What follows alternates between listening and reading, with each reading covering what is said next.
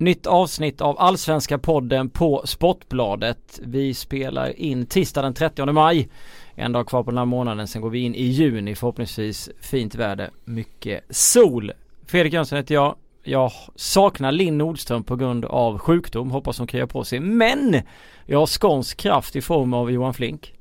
Det blir lite skånskt ändå. Ja, trevligt. Välkommen. Hur är läget? Tack, det är bra. Det är bra. Härligt att vara i Stockholm. Ja, det är väl underbart.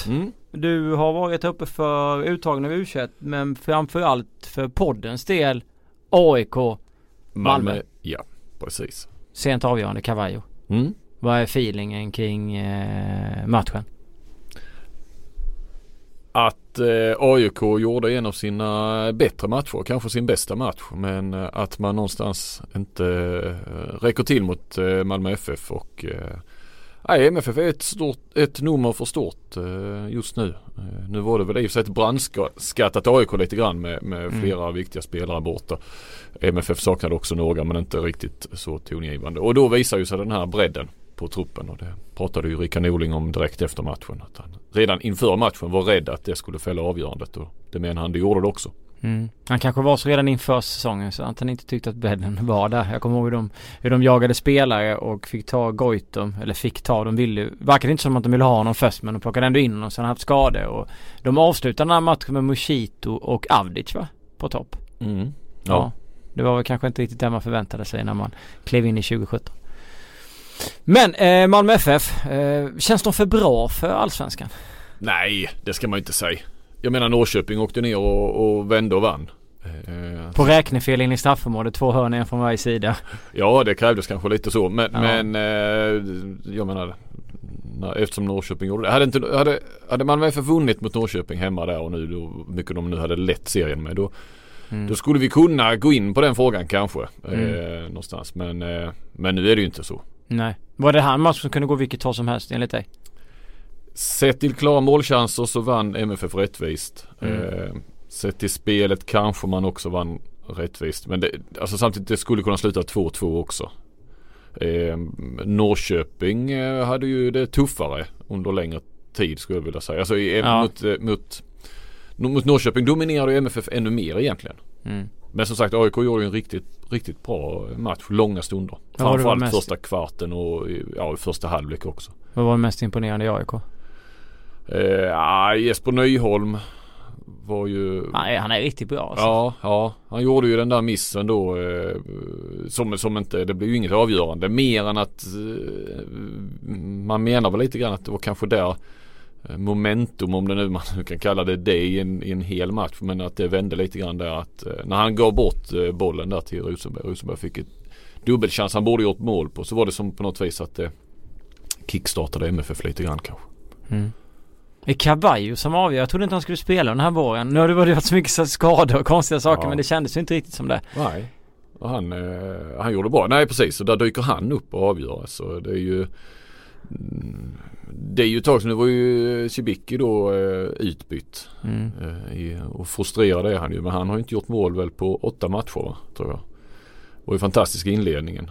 Berget har ju inte heller är ju ingen poängspelare just nu. Men nu kan man ha så många som känns som du alltså spelare som känns lite halvkalla, men ändå vinner man matcher. Ja. Nej, men det är ju den här bredden, och så tar de in Eikrem. Det var ju som alla sa, att det finns ju ingen annan klubb i Allsvenskan som skulle kunna hålla Eikrem på bänken. Och jag tyckte det var anmärkningsvärt. Jag frågade Magnus Pehrsson efteråt varför han inte tog in Eikrem när Berget gick ut ändå. Liksom en höger ytterposition där då efter 64 minuter. Men då sa ju Pehrsson att Berget hade Nisse Johansson på defensiva fasta, och de litade inte på Eikrem där helt enkelt. Att han skulle klara det. Och då är vi ändå inne liksom i minut 64. Malmö har tagit över matchen. Malmö dominerar. Malmö går för seger. AIK sa ju Norling också efteråt att i alla fall sista kvarten bara håll ut till ett kryss nu. Alltså att det var MFFs match, och ändå så vågade de inte stoppa in Eikrem där. Sen kom han in i 77 minuten, tror jag det var. Men istället tog de Jeremejeff då, för att de var rädda för AIKs fast. Och det är klart, det är väl snacka om att vara noggrann och inte lämna någonting åt slumpen eller chansa. Men man kan ju ändå tycka att en spelare som Eikrem, man borde ha plats för honom i det läget i matchen när det står 0-0. Man litar inte på att låta honom starta. Man litar inte på honom i det läget på de fasta. Nej. Man tycker inte han är tillräckligt bra i närkampsspelet, det fysiska spelet. Det känns ju som att under Magnus Pehrsson borde han inte vara kvar alls. Vi börjar komma ännu närmare. Jag drog den här tesen med dig tidigare, men det är väl inte så mycket att snacka om egentligen. Nej. Alltså när någonstans, om inte Eikrem får spela nu, när ska han då få starta? Nej, exakt. Egentligen. Och plus att det var ju, vi har ju också lite då, jag menar Levick ner från mittfält till mittback, vilket han gjorde riktigt bra. Alltså där finns ju, där, liksom, det är ju inte samma fyra som spelar på mittfält hela tiden. Vi kvittar vilka som spelar, för Eikrem startar då inte. Det verkar ju han ha bestämt sig för nästan. Mm. Men om man tittar på backlinjen som man hade. Nu var ju AIK också, de är också lite skadeskjutna så här, men den är ändå inte ett underbetyg. Att fler lag inte klarar svåra Malmö mer när de liksom tvingas snurra som de gör i backlinjen. Nu var det Norrköping vann i för sig, men att alltså det är ändå AIK det här. Ja, och det var ändå ett AIK som var överraskande offensivt lagda. Exakt. Det snackade ju MFFarna mycket om. De hade ju förberett sig för ett väldigt defensivt AIK. Mm. Så att den... Och de hade ju sina chanser. Alltså markerna skulle ju ha gjort minst ett mål, kanske två. Ja, inte Ero the Zero istället för Ero the Hero. Ja. Så hela tiden. Ja, förlåt, jag vet det. Ja, det är lugnt. Nej, men det känns lite så här underbetyg. Det är klart att sen det är inte bara backlinjen som spelar roll i Malmö. Malmö har ju ändå en stark elva i övrigt, så det är klart att det funkar, men jag känner ändå lite att man får de där vibbarna av att ja, men de saknar ju båda sina ordinarie mittbackar. Ja. För Brosson och Nilsen som, det är ju de som spelar där annars. Mm. Så att nej, jag förstår vad du menar, att, men där är än en gång, där är bredden. Mm. Tycker du att du kan se en stor skillnad i någonting i Malmö efter 11 omgångar nu mot vad du såg förut? Ja, men det är ju det här att de lite att de vet vad de sysslar med på ett annat sätt, att spelet där finns ett tydligare spel helt enkelt. Alltså det här att vinna boll, återövra bollen ganska högt upp och det ska gå snabbt och så var det ju snabba omställningar, även om det inte handlar om att ligga lågt och köra långt, utan nej. En jäkla trygghet i spelet också. Jag menar de kände att de någonstans hade kommandot. Mm. Och det går ju till och med till stopptid. Och ändå blir de inte desperata, får ingen panik, börjar inte slå långt utan fortsätter ändå. Det finns ju ett jäkla tålamod. Ja. Och det tyder ju på att Pehrsson ändå har fått en att, han har ju fått med sig spelarna där, till skillnad från vad Allan Kuhn fick, där man kanske snabbare släppte på det de trots allt, eller det Kuhn försökte och det han ville, så finns det tydliga spelidéer som verkligen sitter i spelarna och som ger dem en trygghet. Och det är klart, har man då avgjort 4 matcher på de sista, efter 82 minuten tidigare, så det är klart att man känner att man kan göra det igen. Mm. Och alltså så som det såg ut och som det var och sett i målchanser, så hade ju säkert MFF varit mer besviket av 0-0, men på det hela taget är det ingen katastrof att åka upp till Friends Arena och spela oavgjort mot AIK, så att det var kanske inte heller den desperationen som om de hade legat under. Nej. Eller om de hade mött Eskilstuna, AFC borta till exempel. Då hade det kanske blivit och man har 0-0 och in på stopptid, då hade man kanske blivit lite mer desperata tidigare. Men i och med att vi ändå sitter och pratar om att de inte riktigt kommer upp i den nivån, vissa spelare, så vi är långt ifrån Malmös maxnivå, eller kanske inte långt ifrån, men vi är en bit därifrån. Ja, och det säger de ju själva också. De menar att, det sa ju Rosenberg igår, för han menar någonstans ska de inte behöva avgöra det så sent i alla matcher, utan det är också, och det var Magnus Pehrsson också inne på, att det handlar också om ineffektiviteten innan dess. Så egentligen borde de ju kanske ha avgjort tidigare i matcherna, och att det saknas lite skärpa framför mål. Det var ju några fantastiska lägen de hade igår. Rosenberg hade en dubbelchans och en nick där som på en fast situation som jag tror han skarvade utanför, eller om han missade den eller sådär. Och du hade Christiansen, Berget, Cebitski, alla de tre hade ju jättelägen. Mm. Så att det är en ineffektivitet finns där ju. Mm. Och du menar det är Cavaljo som avgör detta. Det har varit Arakip, då är det ju en mittfältare. Så Jermeje var ju ett av dem, och Berget har gjort något. Men det är ju liksom, det är inte bara anfallarna som gör mål, alltså de som kanske har mest vana vid och bör göra det. Mm. Du har jobbat mycket med landslaget i många år. Jag tänker därför bolla landslaget. Två olika sätt att se på. Om du tittar på den truppen som Jan Andersson har tagit ut, så är det ju inga överraskningar. Nej. Och det kryllar inte heller av några allsvenska fotbollsspelare. Nej. Är inte det ganska tråkigt? Eller betyder det att ligan har sänkt sig ännu mer? Eller är det som han sa som svar att så här har det alltid sett ut, så kommer det se ut. Du vet det där. Eller är det för att vi inte har så många spelare, enligt dig, som håller den nivån i allsvenskan? Eller som knappt skulle kunna lära sig. Du vet att man tar med någon som kanske kan komma och så vidare. Mm. En svår fråga. Ja, jag är lite tagen på sängen och svaret. Jag har inte hunnit sådär se vilka. Nu känns det ju som att de istället, och nu har vi precis varit på Nyköpt uttagning här, där de allsvenska spelarna är nyckelspelare. Mm. På ett sätt som de kanske inte riktigt var i förra EM. Det får vi ju se vilka det verkligen blir. Men så här på förhand så är det ju de som har gått bra nu i vår. Och då kanske de går in i U21 istället. Det är klart det är väl ingen som ropar efter Engvall och Eliasson och Emrapti och så i A-landslaget såklart. Va? Vilka är det som egentligen... Alltså, samtidigt så har ju Janne har sitt gäng nu. Det har ju sett bra ut. De har ju gjort det bra, så att det är väl förståeligt att det inte blir så många ändringar. Mm.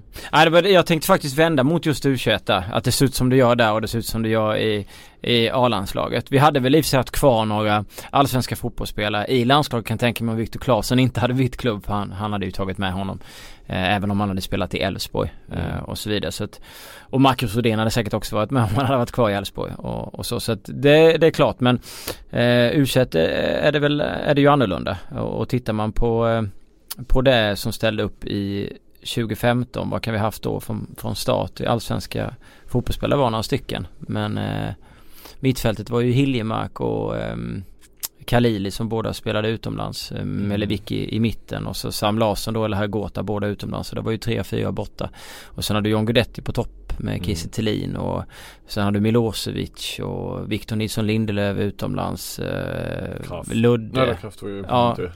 Ludde på det, och så Karlgren som i och för sig spelade i AIK, så att det var ju några stycken men inte så många. Det är fler allsvenska nu. Ja, det känns så som att det kan vara fler från staten. Vi skulle, alltså om man tittar på U21 här, så skulle han ju kunna spela med, eller han bör väl spela med alla de fyra mittbackarna det är ju Brosson, Une Larsson, Dagestål och Joakim Nilsson, och alla är ju i Sverige och lirar. Pakonate, Adam Lundqvist där. Och sen har du målvakt, är också allsvensk. Mittfältet skulle kunna ställa upp med Kristoffer Olsson. Du har Melke Hallberg som kan spela. Det är två. Sen är det väl förmodligen Tibbling och Tankovic med. Och sådär. Men sen på anfallet så kan det ju bli Cebitski och Engvall. Ja. Det skulle det ju kunna bli. Ja. Och sen. Så att det är väldigt mycket allsvenskt. Och det är väl kanske bra, för att då känns det som att vi har upcoming spelare mer än vad vi har just lirare som är på en väldigt hög nivå och fortfarande spelar kvar i allsvenskan. Jag vet att Robert Laul körde ju mycket med att det var en sämre nivå på allsvenskan förra året. Jag vet inte om han tycker att det är så nu också. Jag vet inte hur du känner kring det där, om det blir bättre eller sämre. Det är klart att en sån spelare som Marcus Rosenberg höjer det, och Berget är bra, och fler spelare i Malmö är väldigt högklassarna, så har de inte varit så pass bra som de är, men... Ja, men visst har det blivit. Sen har du hemvändarna också. Alltså, i Djurgården har du ju det gänget. Ja, absolut, jo. Kim Källström och så säkert. Isaksson och. Och du har också hemvändare på U21-nivå, kan man ju säga, med Kristoffer Olsson. Och Engvall har du där. Emrapti har kommit tillbaka. Men en bättre år då kanske? Ja, vi får väl ringa till Washington och kolla. Han brukar ju kunna sätta dom. Jag tänkte på en grej bara, om jag noterade för nu när vi var på U21-uttagningen, så tog även de ut truppen till U19 EM. Där vi väl med för första gången, tror jag. Claes Eriksson som tog ut den truppen, och nu kan jag inte alla spelare exakt var de kommer ifrån, men om man tittar, jag har rätt så bra koll, om man tittar på klubbadresserna, plus att han också drog lite, det var ju något utlandsproffs, så då kunde han säga att han var från Stockholm och så vidare. Så var det en från Göteborg, tror jag, i hela den truppen. Det var också 23, och det var Erlingmark junior. August. Ja. Och i U21-truppen så har du en från, som är i Göteborg nu, det är Pontus Dahlberg, förmodligen tredje målvakt. Han är ju 4-5 år yngre än de andra. Och sen har du två göteborgare till, Karl Strandberg och Isak Sevankambo, som de ju båda utmärks. Och min affär också. Ja, precis. Affär också. Ja. Men medan då, framförallt i 19-årslaget där, så resten, alltså det var en kille från Gävle och sen resten var ju från Skåne eller från Stockholm. Det var bara slog mig lite, och jag pratade med någon annan också om det, att det är lite... Ja. Vad händer på västkusten? Jag har lite att fundera kring där. Sen har vi en del spelare från Älvsborg, men det är inte Göteborg. Det är Borås. Ja. Det är nära i alla fall. Jo, men just alltså, Göteborg har ju lite att fundera på. Alltså både Göteborg, Häcken, Göteborg och Goitom, de här, va? Ja.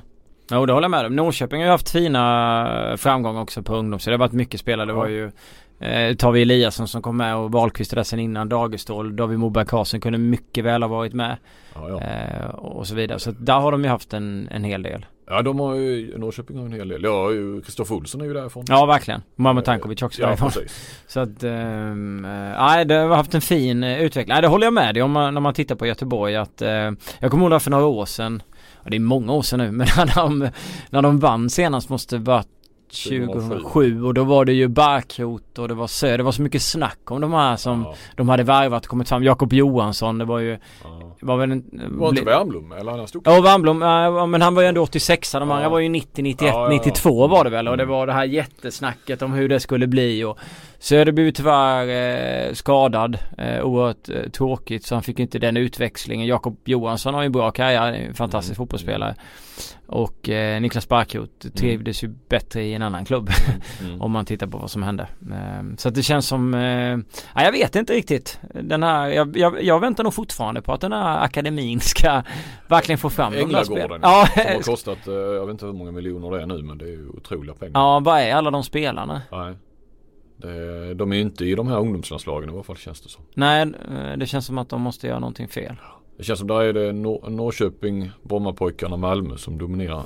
I varje fall Norrköping gick nu på U21 kanske och så, men Brommapojkarna, där är många som är i Djurgården också. Hammarby, hade du ju 19-truppen här nu, tar du 2 eller 3 från Helsingborg, men det är ändå Superettan. Och då kan Göteborg och Häcken skaka fram en. Ja. Det är inte bra. Det är inte bra. För Malmö FF väntar Jönköping borta innan uppehållet. Cebitski ska gå tillbaka, åka tillbaka till Småland. Han sänkte ju Malmö där för ett år sedan. Ja.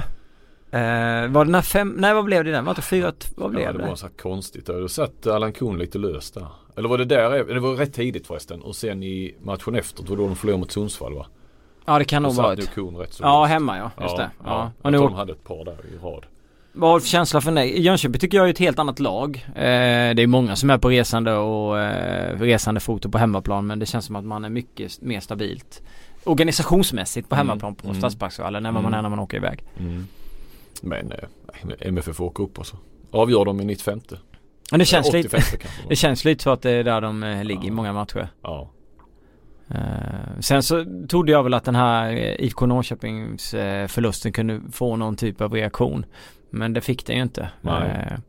Nej, och innan dess fick de bara oavgjort mot Hammarby, så att det hade ju kunnat bli igår då 3D matchfinal som inte vann. Men, nej, och nu kommer väl Brosson tillbaka, Lasse Nilsson tillbaka. Har de knappt någon borta, va? Hur mår Rasmus Bengtsson? Ja, han är ju inte med. Men han är väl på... nu har inte jag varit nere i Malmö och sett några träningar nu på ett tag, men jag tror att han är i full träning, eller så är han i full träning inom vilken dag som helst. Men såg man Levick igår, så känns det ju som att, för det snackas om att de behöver värva en mittback, va? Men han är väl perfekt att ha. Sen är ju frågan om han stannar, kanske lämnar i sommar. Blir han någonsin proffs, Levick? Det känns att han borde vara på väg ut 2015. Ja. Men nu kan det nog... men sen blev han ju iskall efter EM, kändes det ju som. Det kändes som att när han skulle upp på den nivån så gick det inte riktigt. Och kanske lite otur. Han startade ju trots allt EM-premiären. Sen fick han inte så mycket. Och sen så hade han en jäkla dipp där under sommaren. Sen blev han lite bättre på hösten. Och nu har han varit bra igen på våren. Så att jag menar, nu kanske det det finns ett intresse igen. Det finns ju säkert ett intresse. Det är väl frågan om han vill. Han känns ändå en kille som kan gå sina egna vägar lite grann. Men du är ju där nere och sniffar kring Skåneklubben hela tiden. Hör man mycket rykten och spelare som är ut och in där? Eller är det svårt nu? Daniel håller det så jävla tajt. Ja, han håller det rätt tajt får man ju lov att säga. För att det är ju väldigt många som har utgående kontrakt. Så det bör ju hända en del. Mm. Jag menar det... Det kan inte vara så lätt sits heller för Daniel Andersson. Alltså det är väl en bra sits på många sätt. Men alla vet hur mycket pengar MFF har. Mm. Så det är klart, ska det förlängas och sådär. Det ställs nu några jäkla krav från spelare och agenter och så. Mm. Att det, och likadant om du skulle köpa in några spelare. Att alla vet ju att de har ju råd att betala ganska mycket. Mm. Verkligen. Vi ska åka vidare på resan. Vi ska till Göteborg och prata med Peter Thorén som var och tittade på Häcken mot Östersund.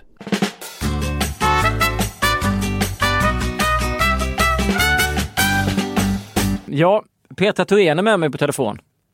Ja, men jag är ju det. Hej. Mm, underbart. Du såg Häcken Östersund, men det är inte i Göteborg du är just nu. Nej, nu är jag på väg till de norska fjällen. Nu ska jag titta på skidor här när norska och svenska skidlandslaget tränar inför OS. Så att helt annat spår än fotboll då. Men igår var jag på fotboll. Mm, men det känns väldigt långt bort nu när man har haft lite sol att åka och göra snö. Idrott, alltså ja. Inte idrott, men...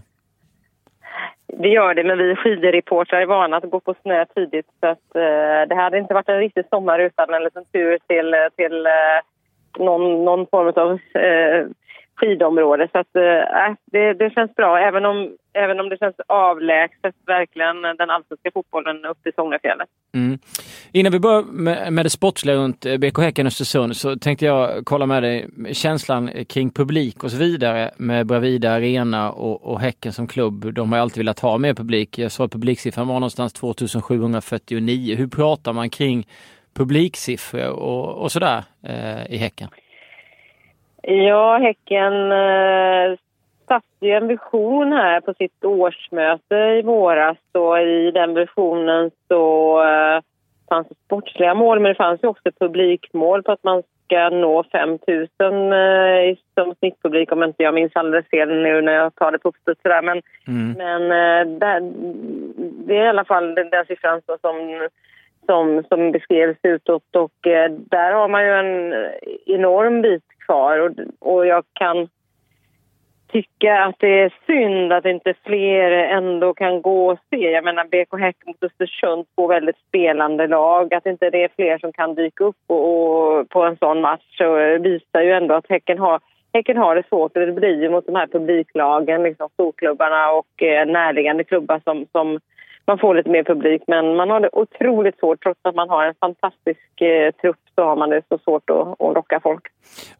Men när man tänker vad som kan ändras på det, är det att de ska börja vinna lite titlar i några år, du vet, sådär, och få lite nya fotbollsälskare till klubben helt enkelt som gör att man antingen hittar dem som klubb eller går över till dem som klubb som gör att de kan komma upp på 4-5 000?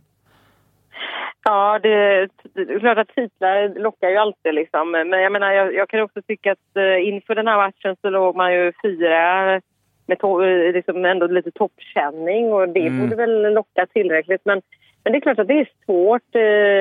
Det är Göteborg, det är en stor stad med Blåvitt, Gais som de publika klubbarna. Liksom, där har ju häcken svårt att locka publik. Sen vet jag som rör mig i ungdomsfotbollen i Göteborg liksom, att många unga spelare pratar om Häcken och Häckens akademi och ungdomsfotboll på ett annat sätt nu. Förr fanns det ju nästan kanske bara Blåvitt och sen var det väldigt Uis och Gais. Men att det är många som tycker det är lite fascinerande med Häcken liksom, och det de har åstadkommit. Så att det kanske över tid blir fler, men man har inte riktigt liksom den förankringen i miljön känns det som. Och det är ett tufft jobb för den klubben att göra för att ta sig upp liksom, på den tabellen, liksom publika tabellen. Mm.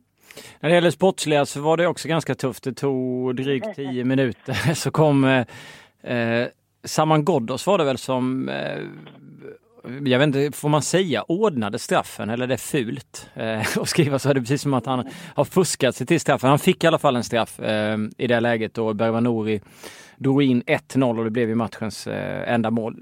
Du som var där och pratade lite folk och så vidare. Jag vet inte, du har kanske inte sett så många repriser som Andreas, så det kanske är svårare. Men ansåg du att det var rätt att döma straff av Kaspar Sjöberg i det läget? Ja, det gör jag. Och jag tror att jag använde uttrycket att han fick med sig en straff. Och det är väl lite så.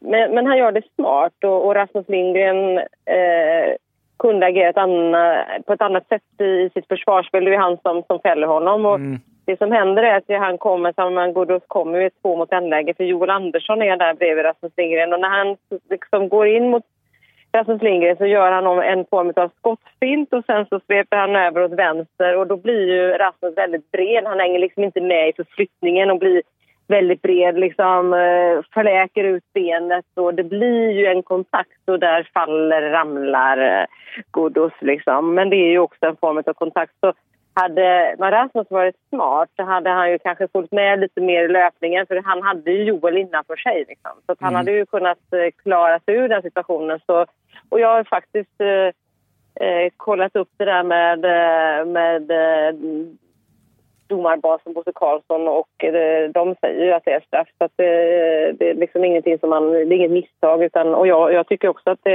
är straff. Han faller lätt, säger man kanske då, och han fick den billigt, tror jag mycket Sara använde, och det gjorde han, men det var ju också ett smart agerande, ett ganska medvetet agerande att göra just den dragningen av Ghoddos, så att jag tycker inte det är så mycket att snacka om. Nej. Vad tycker du annars var bra respektive? Ja, vi kan prata om det. Nej, det är ingen fara. Ja. Det är inte så mycket domslut. Alltså, jag tycker inte domslutet är fel, utan jag tycker det är rätt. Nej. Men om du tittar på det som du tyckte var bra och dåligt, där var imponerar och vad var du besviken på i respektive lag? Om inte den frågan är för stor, kräver för mycket tid. Vi benar ut det där lite grann.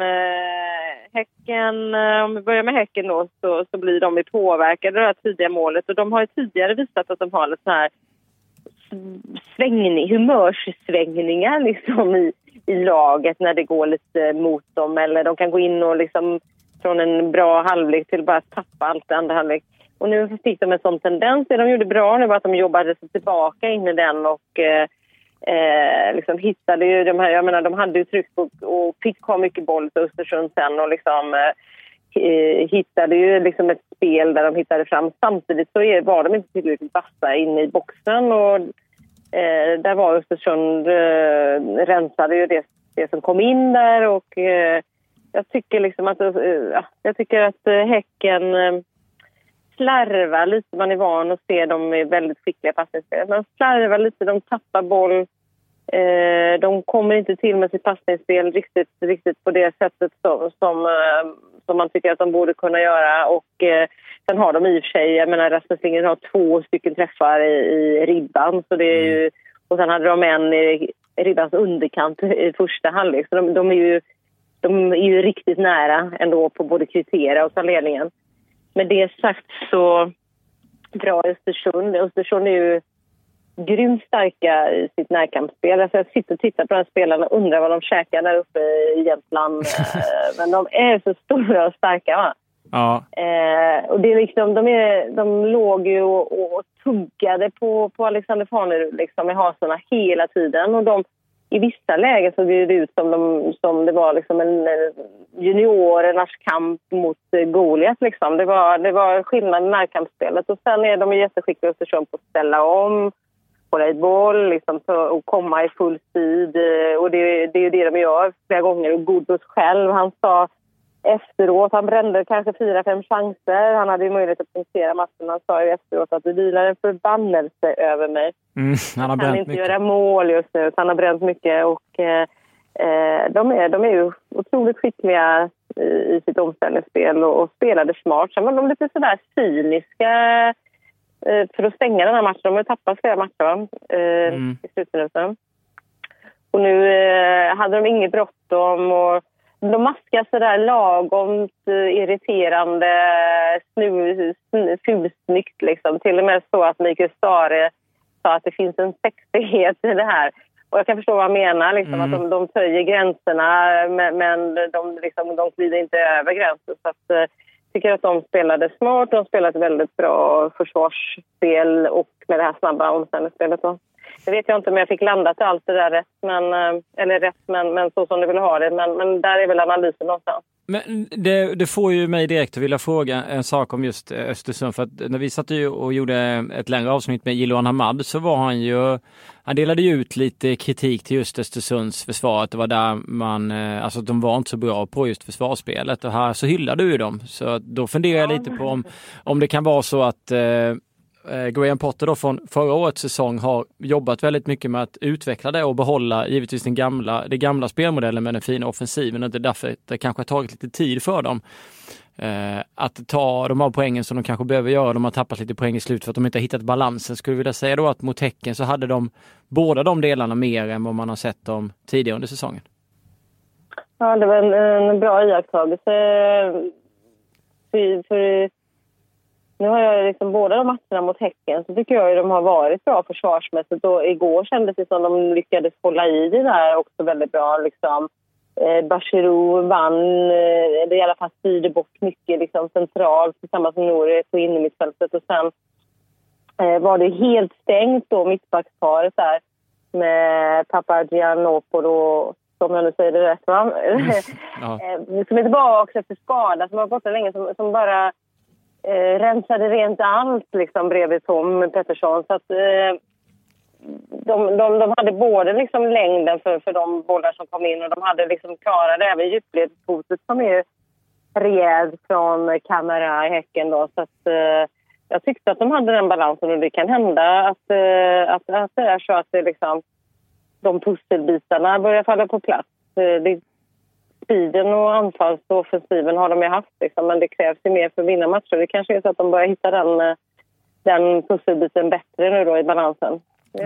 De har ju 6 poäng upp till Malmö, så de är ju liksom inte heller körda på om de nu skulle verkligen tänka sig att gå för att vinna Allsvenskan, eller om de siktar på...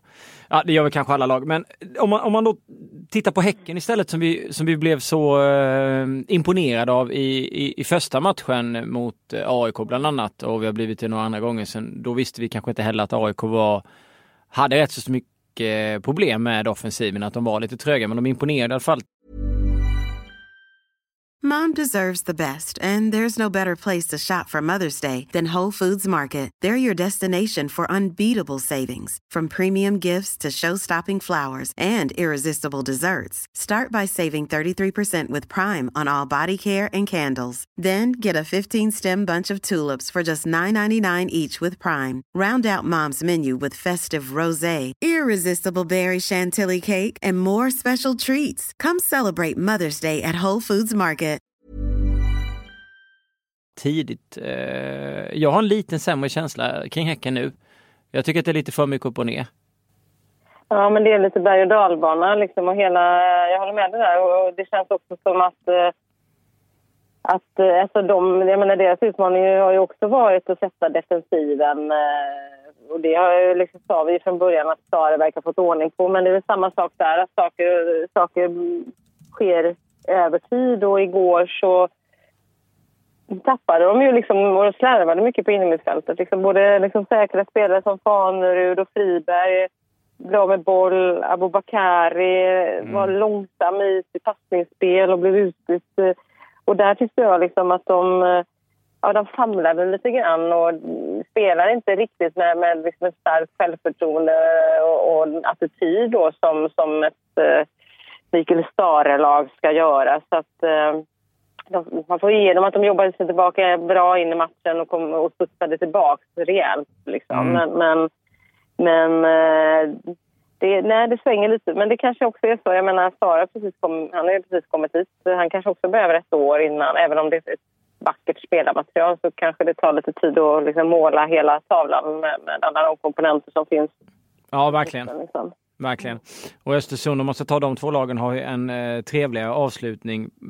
De ska ta emot GIF Sundsvall hemma där. De är på Jämtkraft Arena. De är extremt starka. Och sen då så ska Häcken hälsa på Älvsborg. Det kan väl i och för sig passa Häcken också med tanke på de luckorna som brukar bjudas på. från Boråslaget. Så att då kanske man kan... Ja, men Boråslaget har fått balans. De har hittat sin balans nu de två senaste matcherna när de ändras lite grann. Så att det där blir en jättespännande match att se. Och det är två liksom konstgräslag, två spelande lag som möts. Så att det där ska bli intressant. Jag tror ju att Häcken liksom ändå har ett starkare mittfält liksom än vad Älvsborg har. Så att det bäddar ju för att det ska kunna bli en bra match. Men den är inte given.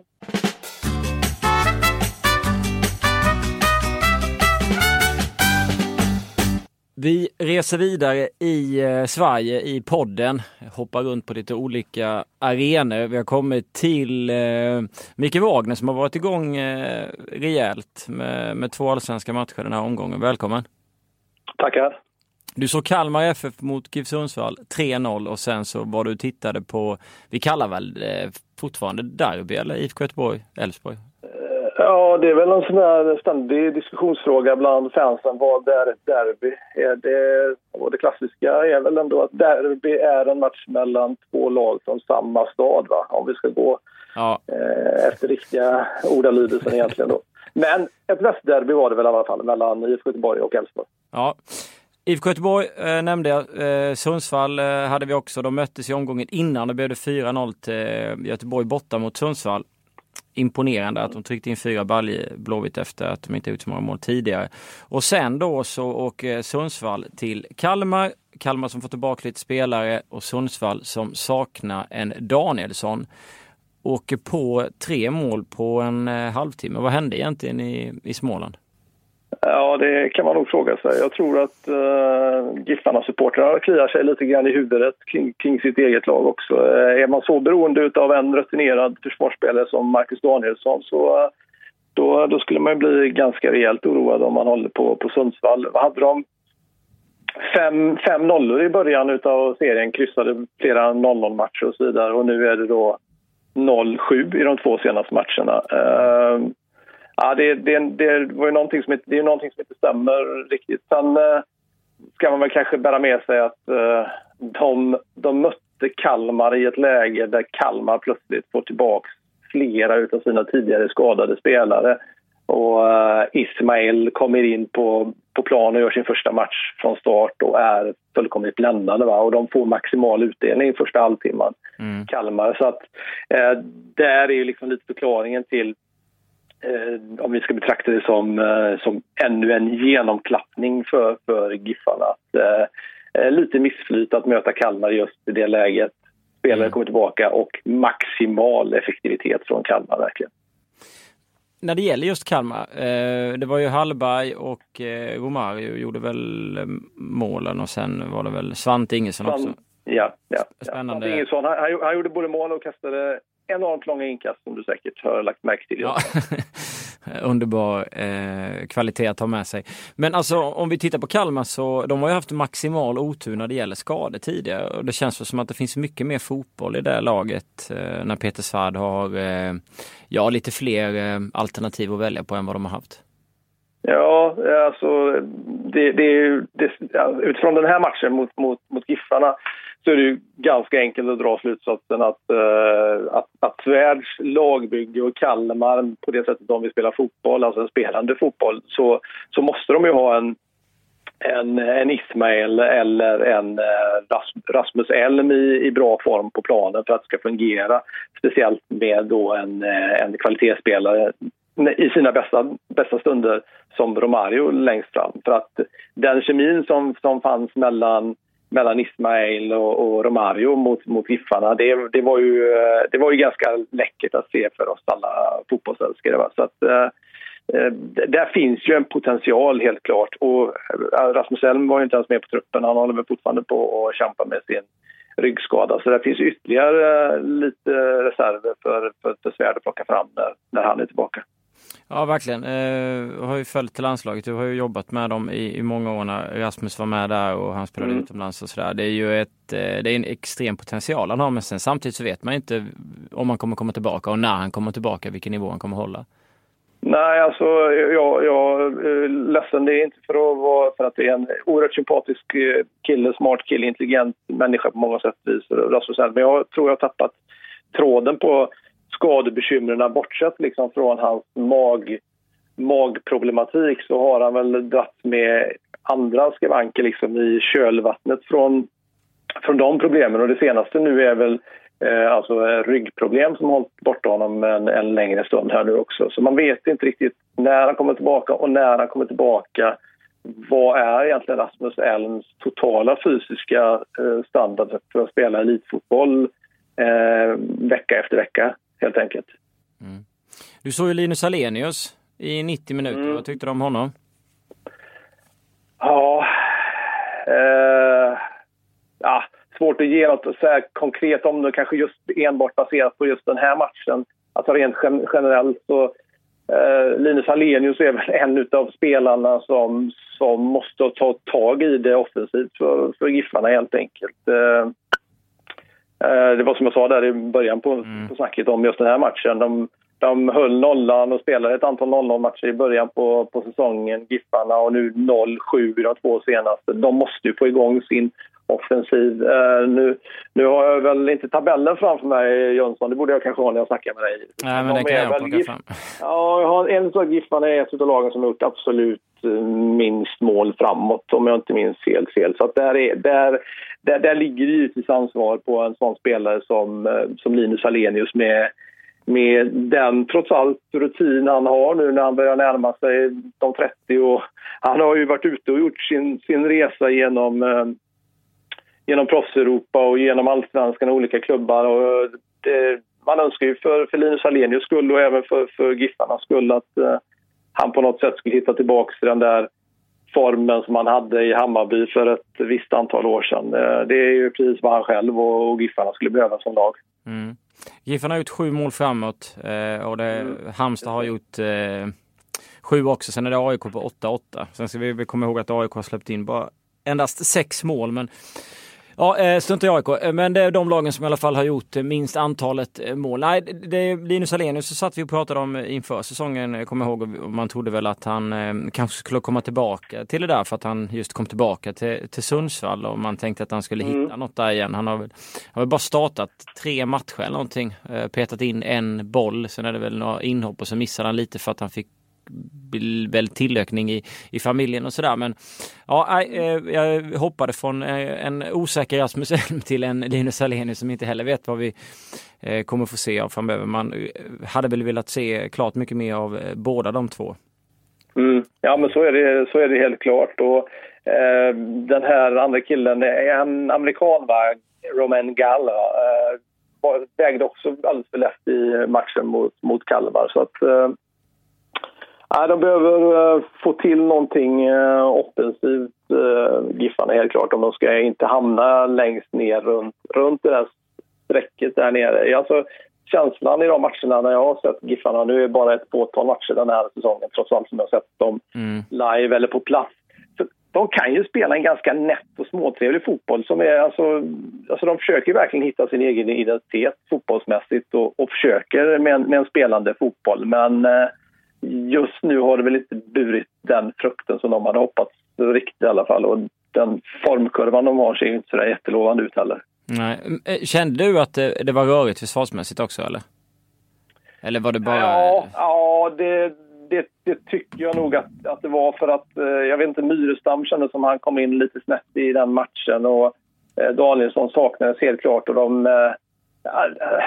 Jag vet inte om man ska underkänna något taktiskt upplägg på något sätt, men eftersom det var farligt varenda gång när Svante Ingesson tog sats för att kasta de där otroliga inkasten. Jag fattar inte vad de gör med liksom, hur de fostrar sina spelare i sin akademi i Kalmar. Är det liksom inkastträning på 5-årsålder de sysslar med? Men ja, varenda gång blev det farligt i stort sett för de där långa inkasten, och det kan ju inte komma som någon överraskning för spelare eller för ledare i Giffarna liksom, att det här är ett farligt vapen hos Kalmar. Va? Så att det känns som att det var lite underkänt när det gällde den biten. Mm. Ja, men det ska vara intressant att se vad Giffarna gör för deras del. Då kommer de ju till Östersund, ett lag som verkligen trivs på hemmaplan och är fruktansvärt bra där i sina bästa stunder, kan ju hålla en väldigt hög nivå. Sen då Kalmar ska ta emot Örebro. Så vi får väl se om det har satt sig lite i Kalmar när de har fått tillbaka sitt spelare. Och om det var en engångsföreteelse för Giffarna efter 0-4-0-3. Men det kan man inte göra. Men om de... Tvågångsföreteelse. Ja, precis. Om Daniels får ordning på det där igen. Ja, det var 3 mål där. Vi hade 2 mål i Göteborg. Det blev 1-1. Älvsborg tog ledningen. IFK Göteborg kvitterade. Och det var ju den gode Tobias Hysén som vi satt och pratade mycket om. Det kommer jag ihåg på försäsongen där att han skulle spela. Och det hade vi ju rätt i för att han har ju varit produktiv för Änglarna. Men det blev 1-1 och jag tycker väl inte att det var någon fantastisk underhållning. Nej, det var det verkligen inte. Nej. Det var ingen fantastisk underhållning och den lilla underhållningen i så fall som något av lagen stod för, det tycker jag nog ändå i så fall var Älvsborg som stod för det. För att de har ju kravrat sig ur sin kris som de var i och de tillät faktiskt att spela sin Älvsborg-fotboll på bortaplan på en riktig gräsmatta med en Simon Olsson som alldeles fantastisk spelmotor och passningsfördelar, ganska liksom ostörd och oattackerad. Vi kan ta emot bollen och ha den i 5 sekunder innan han la det till rätta och fördelade och hittade ytor och medspelade. Så att de som stod för den lite mer glädjefyllda fotbollen och som kanske ändå visade lite mer vad de ville och vart de var på väg någonstans, så var det trots allt Älvsborg i den här matchen, kan jag tycka. Tycker du att de också har lättare att hitta sitt spel än vad IFK har, med tanke på att många har sagt att Blåvitt inte har så mycket spel än det här tunga, långa eller om du tittar på deras spel? Rent generellt och utifrån när man ser på den här matchen så jag satt lite grann på läktaren och undrade vad IFK Göteborg faktiskt höll på med och slängde ut en tweet om det. Spelade IFK Göteborg på hemmaplan efter 20 minuter därför att det var ett kompakt IFK Göteborg med en 4-backslinje och ett fyrmannamittfält som sjönk ganska lågt och som stod en bit in på egen planhalva och avvaktade, och så var det Älvsborg som rullade runt och hade bollen och det är ju inte ens det IFK Göteborg som man förväntar sig att se, även om de spelar det spelet som du beskriver. De kanske går på sina långa bollar, går mycket på kraft, vinna andra bollar eller hitta Hussein eller snabba avslut, Omarsson, Rik som skär in från kanten eller vilken position han nu spelade. Här var ju liksom ett avvaktande passivt IFK Göteborg som såg ut som ett lag som mötte AIK eller Malmö FF på bortaplan och inte Älvsborg hemma som borde ha hjärnspöken när de spelar mot Blåvitt på naturgräs. Så det var väldigt förvånande liksom, den matchutvecklingen. Det ska bli spännande att se hur man sammanfattar IFK Göteborg med tanke på att de här uttalanden från Lennartsson från början pissade på dem och hur det har sett ut och att man numera inte kan tänka sig ett förkändet som när de hade Adam Johansson och Stefan Selakovic eller Hatem Alesami och så vidare, så kunde man alltid lita på att det kom runt kanten och sen hade man lite tunga spelare i mitten, men nu väljer man att spela som ett bottalag på hemmaplan när man är ett topplag. Sen var det ju så också att sett till historia och så. Jag tänkte att Mikael Boman blev ju sjuk i samma dag som matchen spelades, så då tvingades ju Lennartsson göra om lite grann i uppställningen i och med att Omarsson kom in istället, och då ville han ville ha Riks där framme bredvid Hussein eller som den där släpande anfallaren, för att ha någon som kunde kanske nita fast bollen, hålla i den och starta anfallen därifrån. Istället för Omarsson då bredvid Hussein, då har han 2 utpräglade djupledslöpare på hemmaplan då, om nu den ursprungliga matchplanen möjligtvis var liksom att vi har bollen, Älvsborg backar hem och vi jobbar på kontringar i så fall. Och den matchplanen fungerar inget vidare överhuvudtaget. För det första effekten utav hela då med Riks uppe bredvid Hussein och Omarsson då på vänsterkanten framför nye vänsterbacken då Sebastian Eriksson var ju att Omarsson inte hängde med Randrup defensivt i en löpning, och Randrup ligger bakom liksom anfallet som ger 1-0 för Älvsborg ganska tidigt i matchen. Så det var liksom många dominobrickor som inte föll på plats i Göteborg tack vare eller på grund av att Mikael Boman var sjuk. Och leder vi det vidare då, Jönsson, i nästa steg, så tror jag vi kommer tillbaka till där vi diskuterade för ett antal veckor sedan i podden där att Blåvitt aldrig fick tag i den här tredje eller fjärde anfallaren som de var ute efter i början på säsongen här, när det svenska transferfönstret fortfarande var öppet, utan de fick nöja sig med de här tre anfallarna som de då har i truppen, Omarsson, Hussein, Boman, och så när en är sjuk så plötsligt då ställer det till det för dem, för då har de inte så många pjäser kvar och flytta fram och tillbaka och hur de ska spela, och det kändes då som det påverkade spelplan och sätt att angripa motståndare Älvsborg i söndags ganska rejält.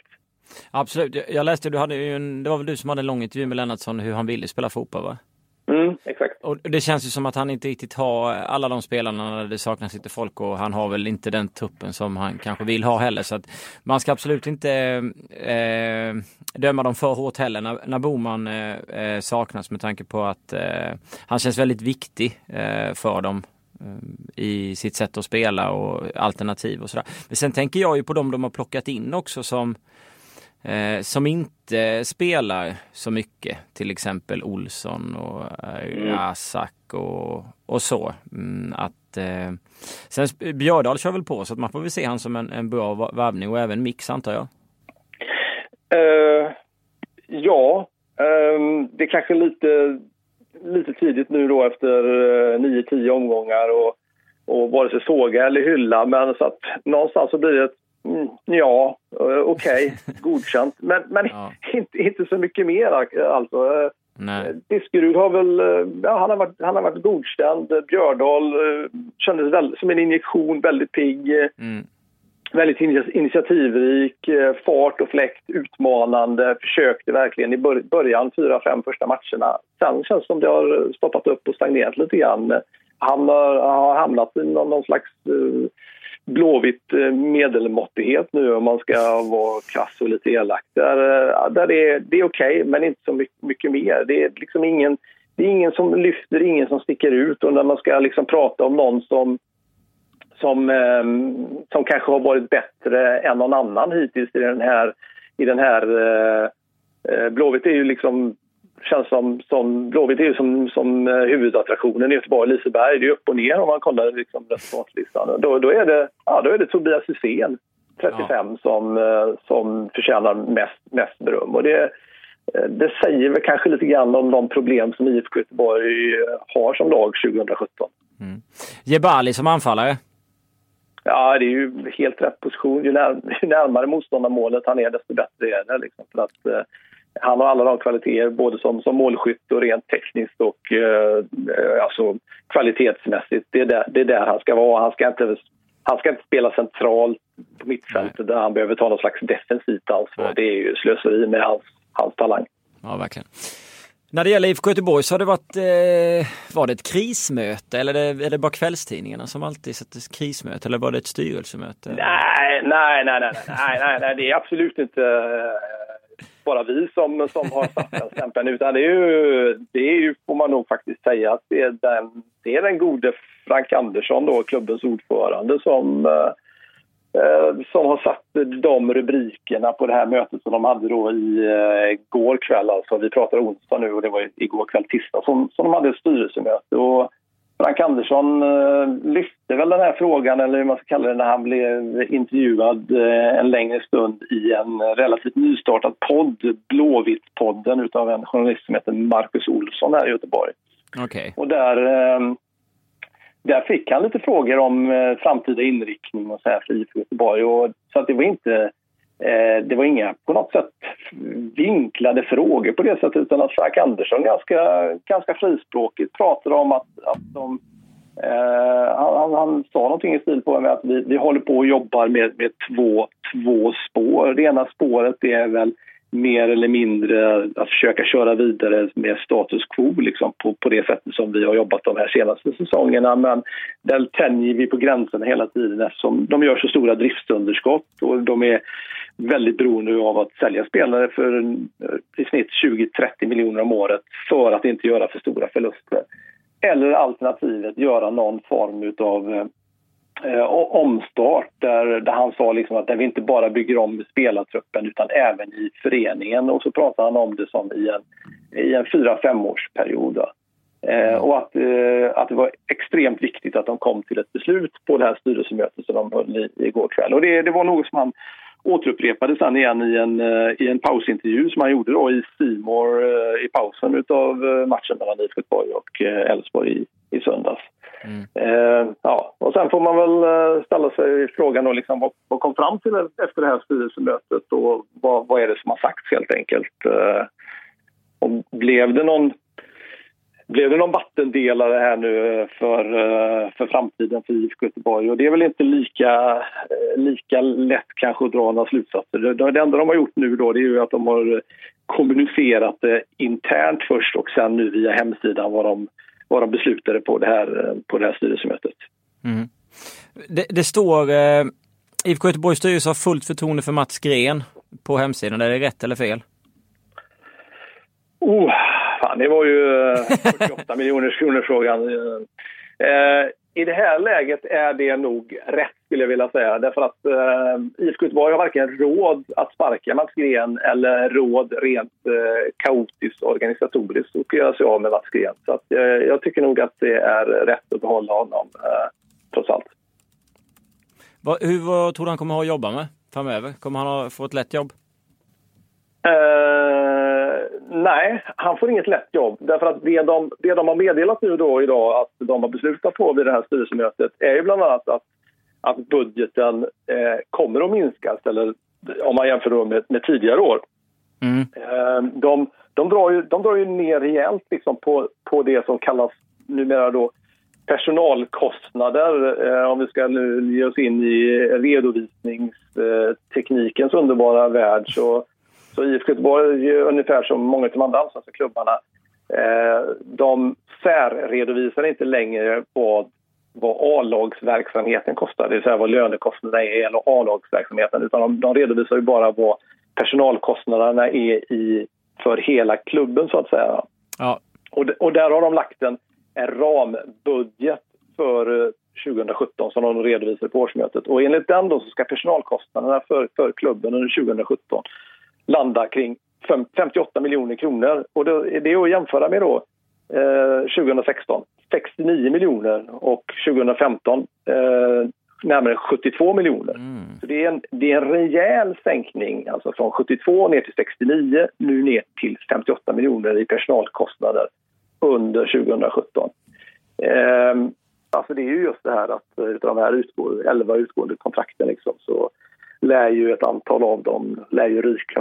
Mm. Och det är väl det stora diskussionsämnet bland fansen just nu. Vilka ska de behålla och vilka ska de släppa iväg? Och det är ju inga spelare som kommer generera enorma pengar på transfermarknaden i sommarhelg. När jag och Flink inledde den här podden och pratade om AIK Malmö så avslutade vi den diskussionen med var spelarna till U-landslagen kom ifrån, och vi kan konstatera att det var ganska få från Göteborgstrakten. Så där får man ju tanken om att det finns väl inte en akademi att plocka upp sådär. Alltså det är klart att det finns spelare och det är klart att det finns talang och potential och sånt där, men det finns väl inte så många som kan kliva rakt in, eller? Nej, det finns inte det. Och alltså de som det är ju Paka och Billy Nordström som är på lån till Varberg. Det är ju de unga spelarna som finns, förutom då August Erlingmark som är på väg att spela in sig och Pontus Dahlberg som är etablerad. Och alltså kan de få in Paka eller Billy Nordström så är det väl, då är det väl okej liksom. Då har de 2-3 spelare som är på väg in och etableras i någon slags startelva. Och sen får man ju se vad det är som finns bakom det här. Och Där har ju, det var ju det Lennartsson, jag tror han sa det i min intervju där, att han menar ju att det kommer dröja ett antal år innan akademin kommer att leverera nya spelare nu när akademin har fått ny ledning med Jonas Olsson och sådär, innan man kommer se resultatet utav det arbetet. Det är liksom inte bara att knäppa på fingrarna, och så kommer IFK Göteborg ha en talangutveckling som Malmö FF eller Älvsborg eller Norrköping. Liksom. Så snabbt går det ju inte att få ordning på någonting som inte har fungerat under en 10-årsperiod. Nej, den har inte gett många spelare framåt. Nej, men jag kommer inte ihåg, för jag mästade med Flick där också om det. Nu kommer inte DMK med och sådär. Alltså, jag vet inte om hur det var.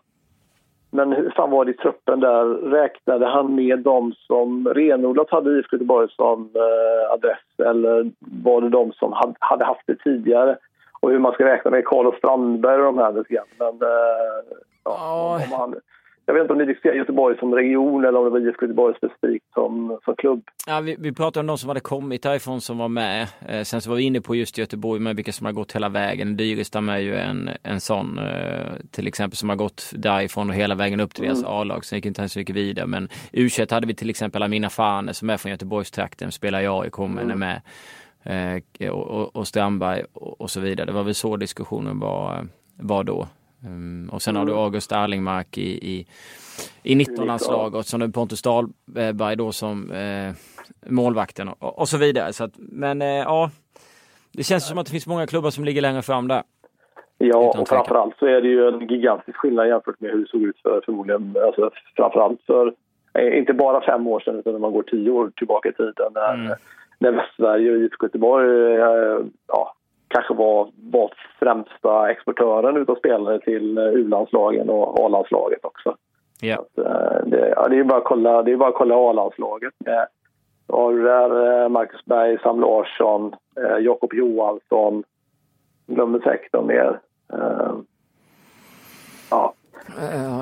Wernblom nära i tiden. Så. Ja, men det är ju 3, 4, 5 spelare i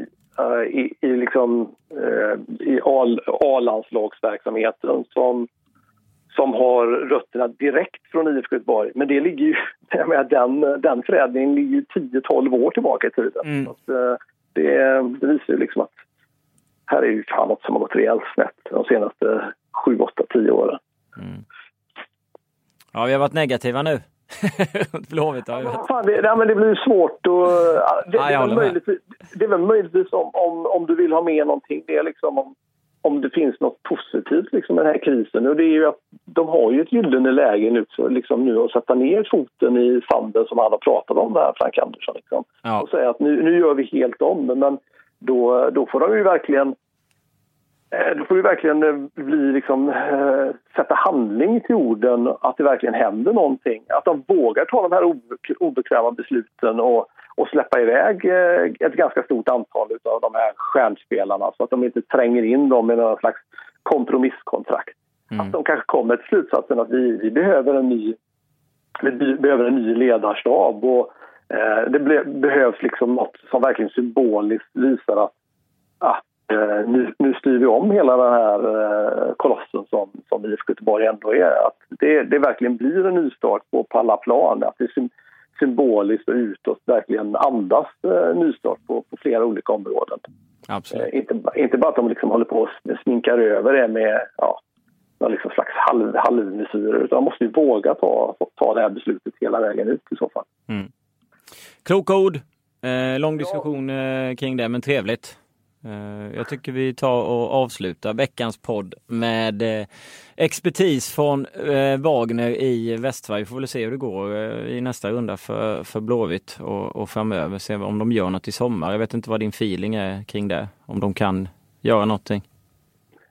Det bygger ju lite grann på att de vågar ta i så fall de här obekväma besluten när det gäller många av de här spelarkontrakten. För det är självklart att släpper de iväg ett antal av sina stjärnor, så ger det utrymme i budgeten lönemässigt att ta in någonting annat istället. Och, det är ju bara att se tillbaka under de här senaste åren. IFK Göteborg har ju inte...